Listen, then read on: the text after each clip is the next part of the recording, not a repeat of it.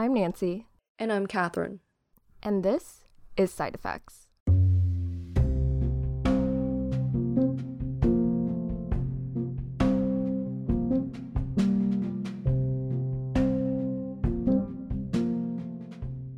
So we never thought we'd be here. When lockdown started, it felt like things would be back to normal in a couple weeks, which turned to a couple months, which turned to half a year. And just when things started to look like they were improving, a second wave hit America, which we are still in the middle of as we record this.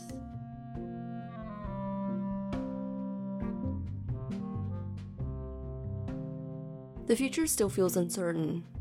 Schools are beginning to reopen in some parts of the country, and more and more people are taking pictures at the beach and restaurants. Maybe these are early signs of life returning to normal. Or maybe they're what happens right before a third wave. In addition, a vaccine is looking very possible for 2021. But how effective will it be? Who will get it first? To call upon this podcast title, Will There Be Side Effects? All this as we're headed into an election. The last half of this year in America will be crucial for deciding what our future looks like. It feels like the second to last episode of your favorite TV show when you don't know if it's going to be renewed. There's so much left to tie up, and what happens next could be what you're left with. So, with that, this week we're looking at two of our guests at a moment when things seem to be getting better, but it's still not enough. We're giving Jonathan and Jerry from Wonsulting a break this week. So instead, we'll be talking to two people who have found a lot of hope in their message. But to start, we're going to hear from Jordan, who, when we left off, we were talking about how he and his team co organized the first walkout at an Amazon warehouse in response to poor working conditions during the pandemic. The strike garnered significant media coverage and caught the attention of Amazon executives. It also caught the attention of major public figures like Bill de Blasio, Reverend Jesse Jackson, and Cory Booker. Here's Jordan talking about Booker's involvement. He actually was able to shut down New Jersey's warehouse and have it clean and have them stay home for two weeks' pay.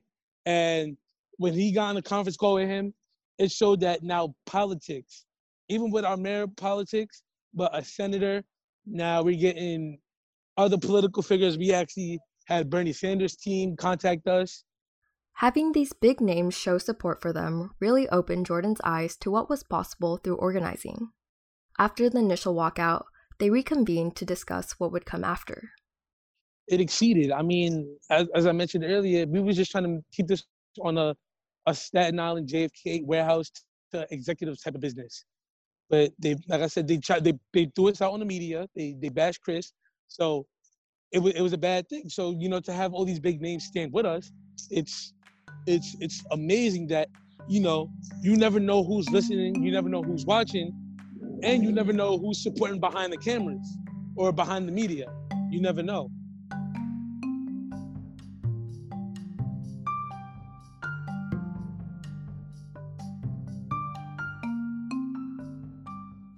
The team also had to deal with the backlash from Amazon. As we mentioned previously, Vice News leaked a memo from the company that detailed a smear campaign against Chris Smalls, another one of the leaders in the walkout. In it, they called him not smart and inarticulate. And we, we, we had to look at each other and like, did they really have to take it this far? Like we, we tried to keep it on a simple, you know, a simple business level between me, uh, between JFK8 workers, well, the protesters, us four, the media, and the executives. But no, you you made a remark, you said stuff that should have never been said, and now the whole world knows how you treat your workers. Basically, by you saying that one man is unorganized and not articulate, you're saying 749,999 workers are not smart and articulate. You just basically said all your coworkers are dumb. Not the executives, just your your warehouse workers. You you just called us out all dumb. Now we're like I said, we're we're confused and now we're angry because we're not we're not dumb. You know, we're, we're we're not dumb. You seen what we did? We made noise. We had four other warehouses walk out right after us. That means our message is being spread across to the West Coast. That means what we did made a lot of noise. We organized that. We were being smart about our plan. We had lawyers talking to us. to make sure we did everything on the legal terms so that Amazon can't really hit us. That we were already prepared that Amazon is going to start retaliating after that Vice uh, that Vice leak message. Still, they had made some progress. By April 13th, Amazon had begun providing workers with face masks. Up until that point, they had to bring their own. Amazon also began to give them more time to clean their workstations. Around this time, Amazon began releasing commercials that boasted about these efforts. One employee featured in the commercials described it like working at the chocolate factory. Another said, if anything, they took it overboard on the safety. We laugh because this, this Amazon does anything to make us look bad right now. And Amazon put out thousands of commercials to make us look bad. After my one commercial with New York Times, they put out even more to make it seem like they're doing fine. Actually, there was a, a commercial where the dude said, it's too much safety. There's no such thing as too much safety. You can't overboard on safety. So we laughed about it. Me, Chris, Derek, and Gerald. We laughed about it, and then we discussed it. Like it's just one of their one of their game changes and their manipulations to tell the media, the customers, the world that uh, they support us after George Floyd. Um, they just didn't. They just didn't want that. That uh, how can I put it? They didn't want that the red dot or the target on their back no more. After what they said about Chris Smalls, so that's why we really laughed that Amazon said that, but also did that to Chris Smalls. When the Black Lives Matter protests began at the end of May, Amazon released a brief statement which read The inequitable and brutal treatment of Black people in our country must stop. Together, we stand in solidarity with the Black community, our employees, customers, and partners in the fight against systemic racism and injustice. Jordan responded on Twitter saying, Amazon fired multiple Black people who wanted to protect these workers and called a Black man not smart and articulate on live TV. And you fired a dude, say he's not smart and articulate, but then, like I said, go, by, go behind uh, the media and say, be support Black lives. You can't do that. You can say as much Black lives as you want, but what you did to the media, what you did to Chris Smalls, is gonna forever be out there now. It's forever gonna be out there. So also being that we laughed about it, it was also anger that now you're trying to use a black man, George Floyd, to say Black Lives Matter. It's just not right.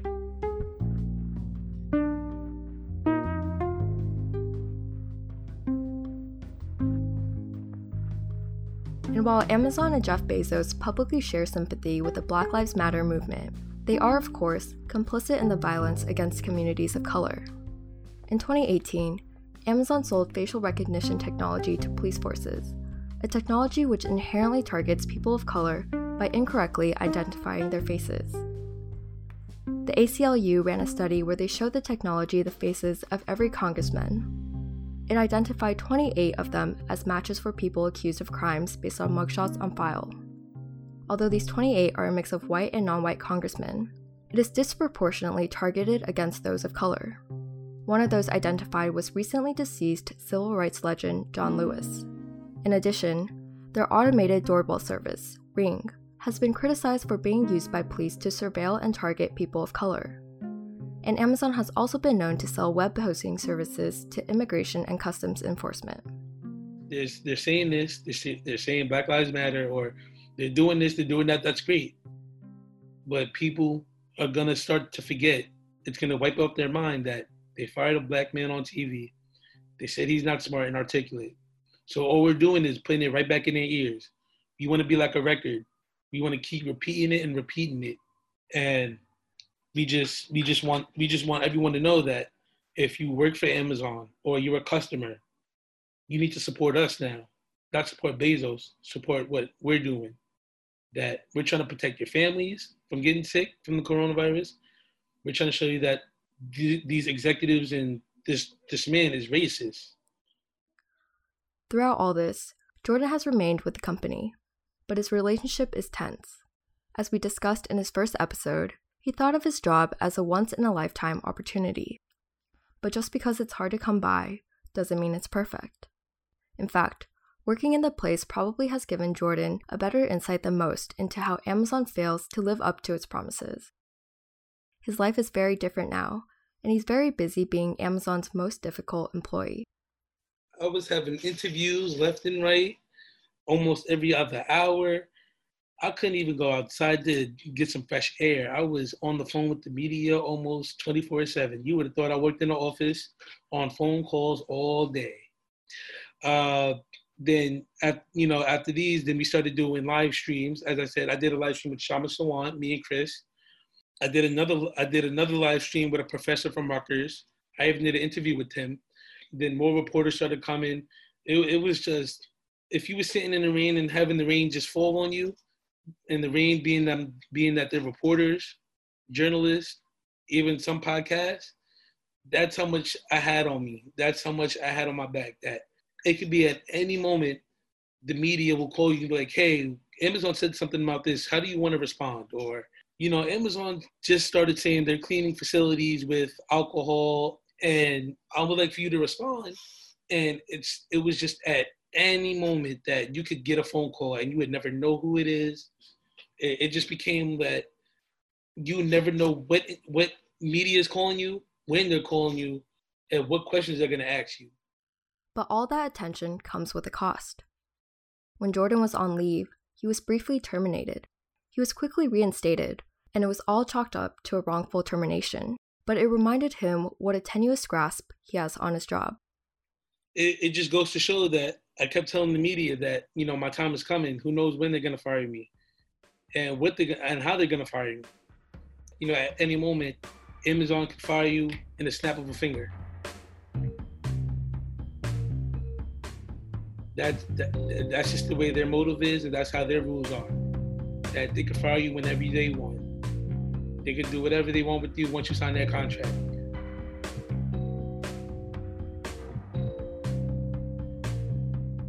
That's Jordan Flowers, a robotic technician at Amazon, for the time being. Our next guest is also fighting very vocally for Black Lives Matter, but as an ally and as a mother of two black sons. Our producer Joshua has this story. Four days after the killing of George Floyd, hundreds of protesters gathered in Lafayette Square, a park just a few hundred feet away from the White House.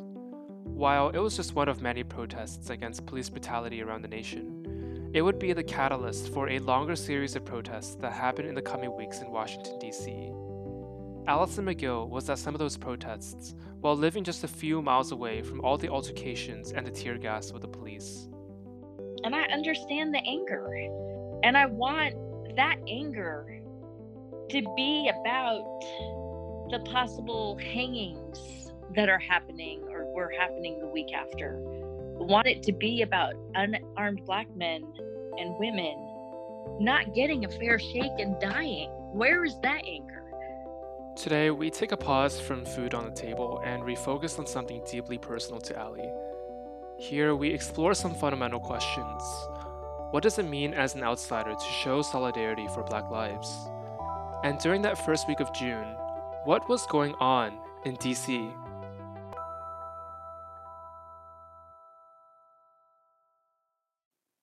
We start the story on May 30th, a hot, humid summer day. Ali wasn't doing her usual deliveries for food on the table since she had been with someone who received a COVID test and was not feeling well. So she found a different way to responsibly protest. So I had heard about a car protest um, that the local Black Lives Matter group was putting on. It started in uh, Northeast across the river, and then we um, drove all through the city. I felt very safe, and I felt safe to protest that way. There were some beautiful parts because it was a huge protest with cars um, and we would drive through these places and I don't know how to describe it other than it felt like the Hunger Games in some ways, where people would start motioning. I mean, there were older women just crying on the streets and a lot of fists in the air as we drove past. In the Hunger Games, citizens of the totalitarian country called Panem raised their hands in a three fingered salute a show of solidarity with those who were protesting against the government. I don't know how to describe it, but being in the protest, all of a sudden, it just felt um, yeah, everybody all of a sudden went to the side of the road and did um, the fist in the air as we drove past, and we went through uh, Capitol Hill. Being alive during this time reminds me of the Hunger Games in a lot of ways. Um, I, I, it's hard to explain that. Two days later, it was June 1st. The night before, a fire in the basement of St. John's Episcopal Church and continuous protests forced a 7 p.m. curfew time. And 20 minutes before curfew, the police used riot control tactics like tear gas and rubber bullets to clear out the peaceful protests at Lafayette Square. The controversial show of force was to clear the way for President Trump to take a photo in front of the church. And at the same time, state and federal forces began to pour into DC. And as I was getting home, I started to get texts from friends and started to see on Twitter that friends of mine were down there and had been cleared out by um, tear gas and whatever else they were using. Um, and they were shocked. And we're talking, I mean, for anywhere from reporters to the common protester that are friends of mine that had been there, they were on the scene. So we turned the news on in just shock of what was going on. Um, as the night go on, we're just not sure what's going to happen.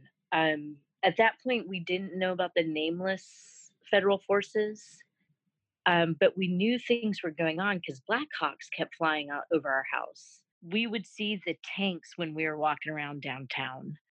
Allie had called DC a police state during this time, and the description seemed to fit. There were armed vehicles, helicopters, and police patrolling the streets, and they were not identifiable.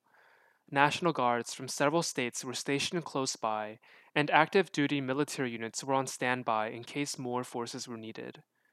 And given the aggressive nature of the police during the protest altercations, Allie was worried about her neighborhood. And so my husband and I decided um, that we would sleep downstairs with the blinds open and the TV on. We have a full view of our corner. Um, I was really worried, again, very invested in my neighborhood. I was really worried about some of the teenagers just walking around.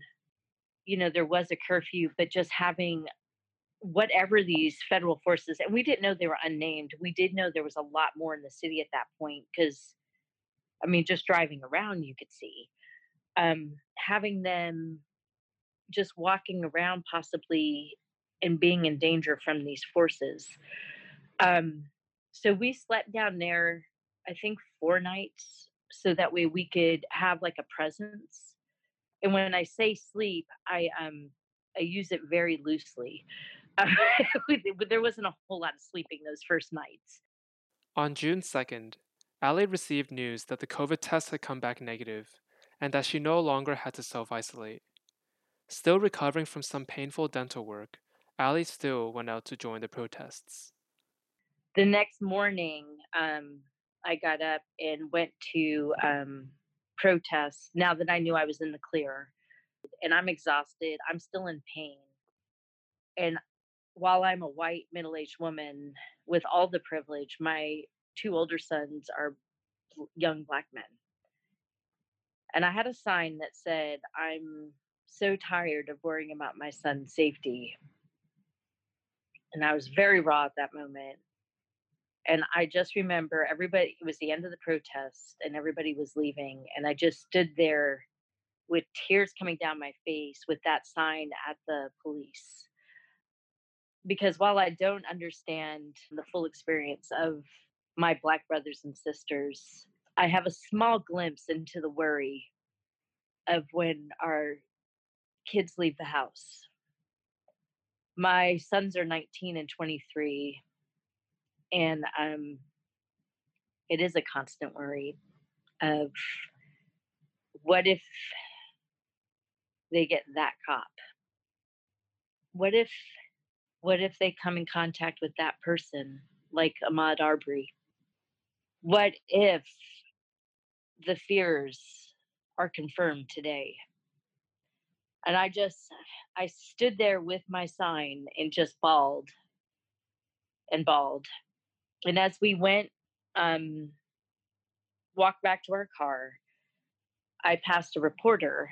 And since I have friends that are reporters, I um, and some that were there the night before that got tear gassed, I thanked him, and I, I thanked him for being there because they need we need this story out there. And he said, "Don't worry, it's going to go back to normal soon." And I turned my sign around and I said, "Sir, I hope it never goes back to normal." Um, and he goes, "You're you're very right. I hope it doesn't go back to normal soon." um, because we don't want that normal anymore. While Allie has always been aware about racism in America, more of the discrimination black Americans regularly face was illuminated when she adopted two Congolese refugees and welcomed them into her family. Suddenly, as the mother of two black sons, things that Allie never had to worry about became alarming concerns. When they joined our family, the second day our 19 year old was with us, he put his hoodie up at Costco in the rain. And I realized how other people looked at him. And it dawned on me that this was a different ball game, that it was even worse than I thought in one day after having my son in our house for one day. And he was 16 at the time. And there have been moments in time in our journey where I have been terrified for his safety. There was a gas station in Arkansas where we just noticed these people leering at him as he walked close to going into a gas station to use the bathroom. Um, and I made my husband and my husband, I mean, I didn't make him, he gladly went and just stood outside the bathroom with him. Because um, honestly, I was terrified for the way they were looking at him. Sadly, this is not new um, as a white woman, I only have like a pigeonhole into the whole life because I now have black sons. What these things do and the possible hangings is make it ever more real that one night that could be my son.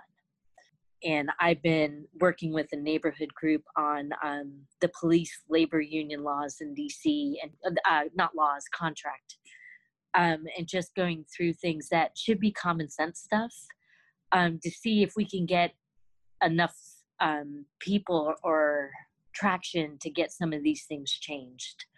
Um, and then also looking at my own biases, which I'm not immune to, even as the mother of black sons. Um, my own um, my own privilege, which is not new thoughts for me, but it never ends. You know, those thoughts shouldn't ever end. If I truly care about my black brothers and sisters, I will go to the mat with my own mind whenever it's needed. But what does it mean to have an internal dialogue about racism as a person with privilege? What kind of role should a person take when wanting to participate in this medium? During the protest on June 2nd, Ali reflected on what role she and others have on contributing to the fight against racism. We noticed these white guys yelling at black police officers about racism. And I didn't, we didn't say anything to them. My husband and I thought about it and just how, even then, even at a police um, brutality protest, it is not the job of the white person to educate the black man on racism. We just thought about that and how the loudest people that we saw, or the people trying to be the loudest, trying to be the most obnoxious, were white. And that perplexed me uh, quite a bit because it again is making the white voice the one heard. There was one guy who was being incredibly loud and obnoxious I actually stepped in front of him with my sign um, because I was worried he was going to start trouble with the police. That gentleman just seemed to want to be a troublemaker. I didn't want him taking over the story.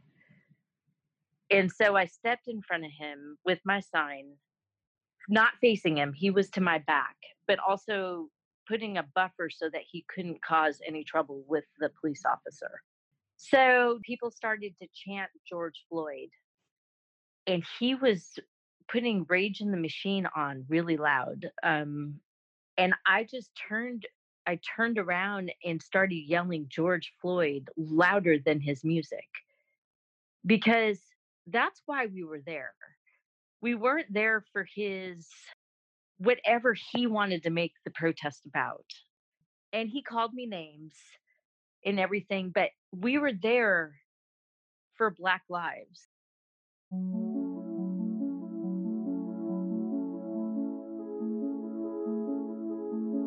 Since that first week of June, protests have variably continued to happen months after the incident at Lafayette Square. Throughout all of that, Allie and Food on the Table have continued to operate despite the curfew, the protests, and the police. I just wanted it to be we are standing alongside, not we are the saviors, we are the loud ones, we are standing for your pain without making it about us. That's Allie McGill. We didn't get a chance to catch up on her work with Food on the Table this week. But if you want to get involved or show support, you can do so at foodonthetabledc.com. That's DC as in District of Columbia.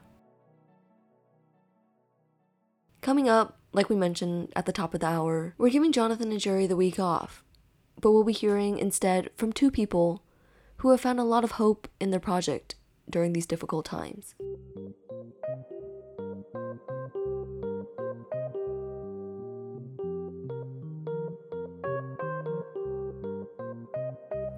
Last time on our episode with Wonsulting, we talked about some of the initiatives they had started, as well as the growth they'd seen since COVID 19 began. This week, instead of hearing from Jonathan and Jerry, we thought we'd talk to two other members of the Wonsulting community those whose job prospects were impacted, to learn what happened and how they reacted. My heart hurt when I was informed that my job at LinkedIn was postponed until January 2021. Last year at graduation, my worst nightmare was my temp visa expiring before finding a job. Now paperwork is actually going to get complicated. This is Basant Shinoda, a content creator on LinkedIn and YouTube and a Wonsulting mentee. Not long ago, she made this post on LinkedIn talking about some of the challenges and uncertainty she was facing with her upcoming job. It's sad that the first thing that came to my mind was to blame me. If only I had done things differently. I kept thinking you're going to be almost 24 next year, graduated a year and a half ago, you lost out on so much time. I am incredibly worried, but putting myself down will not help my uncontrollable circumstances. Regrets won't either. Taking the time to process that really changed my perspective. Instead, I will use this time and opportunity to continue to help my community thrive in these difficult times and to remind you that your circumstances do not define you. During my long job search, all I said to you all was my time will come, and then I stopped when I got my job. But let me remind you again our time will come. We will be okay. Yeah. Getting a bit emotional. it was two months ago. Basant's from Egypt, currently living in Germany. When the pandemic first struck, she tried to get a visa to go back home to her parents, but didn't end up making it back before the borders closed. So she was stuck in Berlin, quarantining completely by herself. So I think the first few months I was in like complete isolation. Um, of course, I couldn't even visit my friends. All my local friends who are German, also here in Berlin, all went back to their cities, wherever they their families are. I think the only thing I would do is go grocery shopping, and just the air in the stores was awful because everyone was so scared, understandably so. But very anxiety driven, unfortunately, and it was just a lot for one person by themselves. Um, and then unfortunately i had a job lined up for this summer at linkedin so i was um, i was going to immigrate to ireland but with all the circumstances unfortunately that was postponed until next year um, so things are very uncertain especially because my visa here in germany was riding on this new job So all of a sudden, I'm by myself. I don't have a job lined up as I thought originally at the time. I need to figure out my visa situation. So it was very overwhelming. Basant first met Jonathan, the founder of Wonsulting, a year ago when they were both creating content on LinkedIn and talking about their respective job search struggles. Slowly, we just started getting to know each other, and Jonathan specifically has um, been very critical in me getting my new job at LinkedIn, but also while I was doing internships and so, he was very supportive of like if I had a problem or something like that, like a huge mentor to me in my life. But I also consider them very close friends, so like almost family. As Basant describes it, LinkedIn a couple years ago was mostly CEOs and big founders, people who were already successful. To create and share content about failures and things that didn't go well wasn't so common. I was just sharing more of the struggles and the rejections part of everything. So I would hop on after an interview and be like, that didn't go well. I'm going to improve in this way. And people found value in that because I was speaking about my failure, but also because I was helping people through what I was going through no one was telling my community that it was okay to fail and get rejected and that you just need to try again. It's a normal part of life. Um, and I just wanted to provide that to people, um, especially from a positivity standpoint. That content struck a chord with people, especially students, women, and immigrants who too were struggling. So I've spoken about like immigration and I've had like um, a man who's like my dad's age uh, from South America message me and say like this made him teary eyed because it reminded him of his own story. And it's become common for especially other women to message me and tell me that whenever they're feeling upset about rejection, they'll like read my posts or watch my YouTube videos, and it kind of empowers them to keep going um, and also to try again, like put out more applications. And regardless of where you're from, or regardless of what your story is, we have these pillars in our life of you know circumstances failure rejection all these topics that we can all res- resonate with regardless of your age since covid-19 hit Basant has shared with her LinkedIn network bits and pieces of her situation, including an eviction notice, visa issues, and job postponement and uncertainty. But through all of this, the underlying message of her posts remained the same sometimes I feel like these problems are sent to me because I will use them to support other people. So when I got my job postponed, um, I told my LinkedIn community, I was like, it's tough, but we're gonna get through this. When I got my eviction notice, I was like, I can't deal with this, but we're going, we're gonna have to. It's gonna be okay. Um, and I just get to support people through my own whatever is going on. And the nice thing is people find hope in my struggles that even though I'm going through this and they're going through this, we'll get through it together. After her job was postponed, one of the ways Basant found hope for herself was by starting her own career coaching business. It was something she'd entertained in the past, and with the extra time she now had, she thought she'd give it a try. I'm very introverted actually, so I spend a lot of time just listening to people, trying to understand people. Um, that's kind of like my superpower. And I've had people cry in my sessions because they feel understood, they feel listened to. Um, especially right now with so much anxiety, a lot of job seekers don't have someone they can speak to, or they don't have kind of like a support system that understands or isn't pressuring them. Um, so I feel like I really deliver on that with my coaching sessions. Since April, Basant has coached over 80 clients through her business. And though she's always been invested in spreading positivity through her content, her business has opened up new possibilities for her longer term. For me, it's making people more resourceful and less fearful, which I also feel is my life purpose in general. Um, if you're comparing yourself, it translates to when you're interviewing. If you don't think you are an impactful individual with value, it's going to translate to your resume. That's kind of what I noticed a lot with my clients is this, how you perceive yourself and how you kind of try to go about the process is reflected in every single every single thing that you do. So a lot of my work is diving deep into if your resume isn't impactful why do you not like what are you doing so it's not that way? If you're speaking to a professional why are you scared of it? So i give them the foundation to not just get a job but to also have a very successful career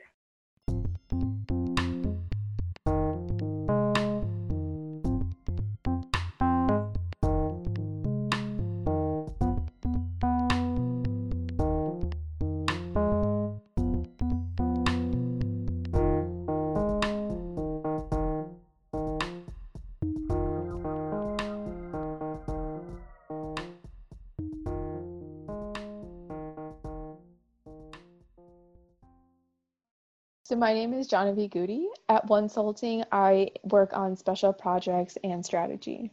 Giovanni is a recent grad from Oakland University in Michigan. She was set to start as a risk consultant at KPMG in May, but after COVID hit, her start date was pushed back. So we didn't really know, like, okay, this was when you would be starting. Like, there was no clarity on anything. And, you know, I'm a recent grad and this was my first full time job. So there was that stress of, oh my God, what is going to happen to my professional career? Because, you know, I had all these things lined up and now everything is just kind of like starting to crumble. And so it was very, um, yeah, very nerve wracking at first. Looking for opportunities, Giovanni took to LinkedIn, thinking she could do something to build her skills, while also helping businesses who were in need. One of those companies that she came across was Wonsulting. I was just scrolling through my feed one day and I saw a comment that Jonathan had commented on someone's post and it was like a Wonsulting link to like their speaker series and I was curious and I clicked on it and you know how you go down the rabbit hole on once you start clicking into something and that's how I came across what they were doing and that minute on I knew I would do anything I could to help them drive their business impact and you know see how I could be a part of it. For Giovanni, there was no question about why Wonsulting was the organization she wanted to help. I'm an underdog. I go to a non-target school, um, Oakland University in Michigan. We're a very small, small-scale school, and there's a lot of other great schools in Michigan, such as U of M, Michigan State, that overshadow all the other schools. And for me personally, like trying to break into tech, trying to get those interviews or get into the companies that I wanted to get into, it wasn't as easy as some of my other friends that were going to U of M or Michigan State. They would have recruiters that would be in contact with them nonstop. Whereas at our university, like they didn't even recruit. Like if they by any chance came to our university, it was rare every like once in five years or 10 years. And so I realized that it doesn't really matter if they come to your university or not, it's how you network and how you position yourself. And so I learned that my sophomore, junior year and worked very hard to get roles and internships that I've had since then. But I've come to realize that like it doesn't have to be that hard. And Jonathan and Jerry were kind of working on a global scale to make that easier for everyone else around the world and helping them build off their dream careers. And so once I saw it, I was like, this is this is how I can help. Inspired by Wonsulting's mission, Giovanni messaged Jonathan and Jerry and asked to pitch a business idea she had for them. It was a bit unconventional, not something she would have done. But seeing others share their journey and reach out on LinkedIn for ad hoc opportunities encouraged her to do so as well. I feel like people are more personable and open to chat with you now that everybody's working from home. Whereas before, I feel like people were busy commuting, um, working on like their social life and all those extra components that come in when you're going home, going to work. I've seen a more openness. Um, with LinkedIn and how people are reaching out and building their community. Before people were posting, like, oh my gosh, I got this job at XYZ company. But now it's more of that authentic story of I'm struggling to find a job, but here's what I'm doing in order to accomplish getting myself in a certain position. And I think we're seeing a bigger picture and the more openness that now people are willing to share and comment has driven like a whole different community and i love that it's happening her message to Jonathan and Jerry led to a meeting, which eventually led to her becoming a part of the Wonsulting team. Like Basant, taking a chance and creating an opportunity for herself during a period of lull not only helped Giovanni explore passion outside of her professional identity, but also introduced her to a new community that she could lean on for support. I think my favorite interaction with Wonsulting is the community that we're building around it because that's something we, we forget as we're applying to jobs. You know, we're 50, 60 applications in and you might not be hearing back. It's very easy to give up and say, like, I don't want to do this anymore. But being a part of that community and knowing that you're not the only one that's struggling or having to go through this together in a global pandemic, there is that strong support system, and you can reach out to any member on the Wonsulting team, and people will respond. People will reach out and do what they can to help you. And I, I don't know if there's a better takeaway than that. It's just a great community to be a part of. Giovanni Goody who works on special projects and strategy at Wonsulting. And before her, you heard Basant Shinoda, a Wonsulting mentee. Special thanks to all of our guests this week. In our next episode, which will be our last for the time being, we'll hear from all of our guests about their plans for the future, or the lack thereof. It will be a special double episode, so be prepared for that. You want to catch up on our previous episodes, find the links to all our social media, or send us a kind message, you can do so at sideeffectspod.com. That's S I D E E F F E C T S P O D.com. This episode was produced by Catherine and Nancy Shu, along with Joshua Chan and Sam Yellowhorse Kessler. The episode art is made by Miranda Pan and Katrina Wu. Until next time, stay safe and be well. Thanks for tuning in.